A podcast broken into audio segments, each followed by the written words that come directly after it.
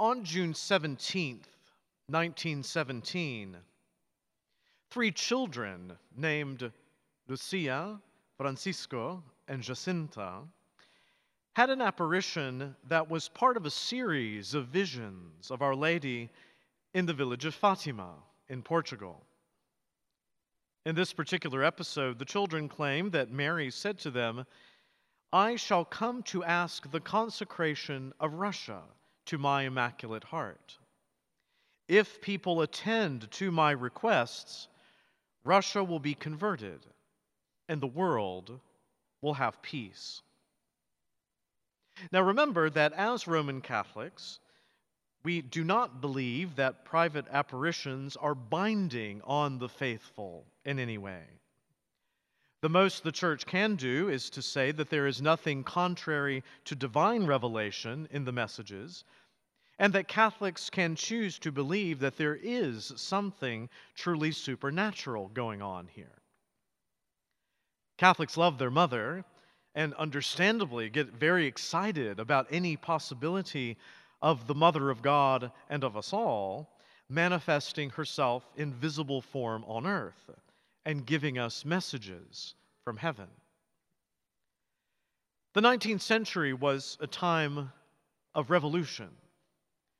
The radical ideas of Karl Marx sought to replace the existing social order with a new world order that would usher in a time of peace and total equality in which religion, defined by Marx as the opiate of the masses, would just no longer be necessary.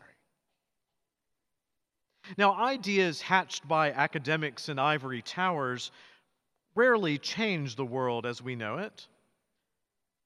But socialism and communism in various forms, and projects to enshrine them, began to gain more and more currency among the fashionable elite and just normal, everyday people. The Catholic Church, in her prophetic mission to the nations, recognized that there were some legitimate grievances that were behind this movement. After all, she herself taught that defrauding workers of their just wage is a sin that cries out to heaven for vengeance. But the social teaching of Christ she offered as an alternative fell on deaf ears as the atheistic nature of communism became the dominant chord in an increasingly discordant cacophony of noise. Ideas have consequences. And the 20th century became the bloodiest century in human history as technology gave men easier ways to kill each other so that they could usher in a new age of peace. In many ways, Russia was the epicenter of this movement. February 1917 was the end of an age for Russia which at the time also included much of the territory that we call and was called centuries before the Ukraine. The struggle between the brave new world promised by Karl Marx and friends and the light of the gospel has marked all of us in ways that we may not even be aware. Pope St. John Paul II was credited for the movement in the 1980s and 90s, which is often called the fall of communism. But it should be apparent to everyone with eyes to see that this heresy of our times is far from dead. As the apparitions at Fatima gained ecclesiastical approval, Catholics saw the message of Our Lady. Pray and do penance so that we may have peace, they saw that message as very timely. Some Catholics also fiercely debated not only the meaning of the message and what it meant to consecrate Russia to Our Lady, but how that was supposed to be done. In 1929, Our Lady appeared to Lucia and said, God asked the Holy Father to make, in union with all the bishops of the world, the consecration of Russia to my Immaculate Heart. In 1942, Pope Pius XII did a consecration of this type. Ten years later, he did it again, specifically mentioning the peoples of Russia. In 1984, John Paul II consecrated the world to the Immaculate Heart after recovering from being shot by the Turkish terrorist Mehmet Ali Agca and attributing his healing to Our Lady of Fatima. In 2013, Pope Francis renewed that consecration. Now, before, in the year 2000, Cardinal Ratzinger, as the prefect of the Congregation for the Doctrine of the Faith, stated that Our Lady's request had already been fulfilled. But one of the more bizarre conspiracy theories in recent Catholic history has had not a small number of pious Catholics convinced that since we have not yet seen Russia converted from her errors and peace reign in the world, then obviously there was something wrong with the formulas used, and that there is something else very sinister behind all of this. The theologian in me sees this as perhaps evidence that there are some people who have exchanged divine revelation for private revelation and put all of their trust in something the church herself has never said is on the same level as the message of our Lord in the gospel. The constant whinging about whether the consecration has been done properly or not veers very close to a superstitious twisting of how prayer actually works. Do we really think that our Blessed Lady, who loves all of her children and is always listening to all of us, is up in her heaven saying, You know what? You didn't use the right tense of that verb? Like some kind of celestial version of the soup Nazi from Seinfeld? Is that how our Blessed Lady works? Is she really that petty? Now, all that having been said, however, and as a theologian, I am bound by my vocation to declare that. I personally do very much believe in the Fatima message. And it is extremely timely, as it has been ever since 1917. It hasn't lost any of its relevance, much to the contrary. Our Lady says, Pray and do penance, and we will have peace. I want you to think of it this way.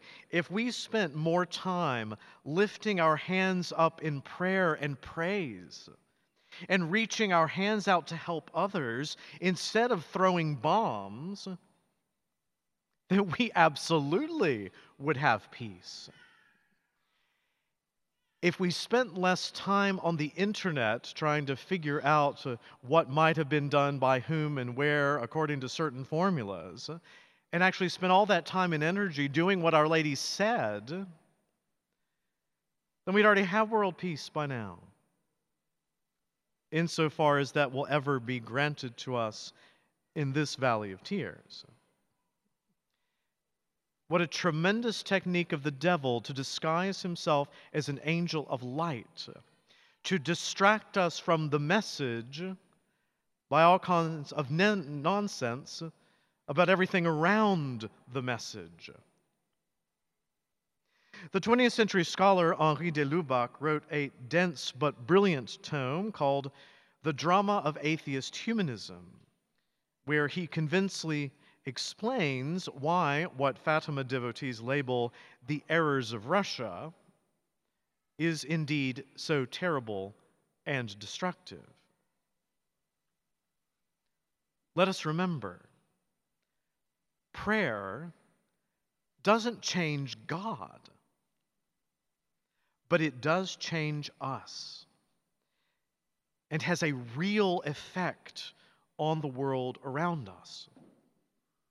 So, when we gather to consecrate, that is, to set apart ourselves, our families, our nations, whether it be in a particular fashion or in a more general way, whether it be according to public formulas approved by ecclesiastical authority, or an openness of the heart in private prayer, all of this does something. All of it means something. All of it is extremely powerful. Our Holy Father, Pope Francis, has called all of the bishops of the world and the priests of the world in union with them to consecrate Russia and Ukraine, two nations that are in a conflict that at the time of the apparitions at Fatima were legally recognized as one nation by the international community, to the Immaculate Heart of Mary this Friday, the solemnity of the Annunciation at 5 p.m. Rome time. I'll be honest with you. I am pleasantly surprised at what seems to be unanimous support for this action among the bishops. I mean, when was the last time that we saw the bishops and priests of the entire Catholic Church united on the same page about anything? Okay? That means something, my friends. That's the miracle of Fatima right there. But that alone to me is impressive enough to see great value in participating in this. Five in the afternoon Rome time is, I think, 12 noon here because I don't think they've switched their clocks around. And so before the noon Mass, we will do something to observe the consecration. What exactly, I don't know yet because I'm waiting to see if there is some kind of official text or action the Pope and or the Bishop offers for our use. And if not, we'll still pray in union with Catholics all over the world who are going to stop and pray for world peace in a way hallowed by Catholic tradition and which has been rightly seen by the faithful as powerful to change hearts and minds to the light of the gospel. I ask you to join us if you can. And if you can't, offer up prayers for peace that day in a special way. Now, I wish I did, but I do not have a direct line to Mama. But I do know one thing without a doubt. Our mother wants her beloved children to be at peace. And I'm willing to do what she wants to pray for that peace so that her immaculate heart may reign.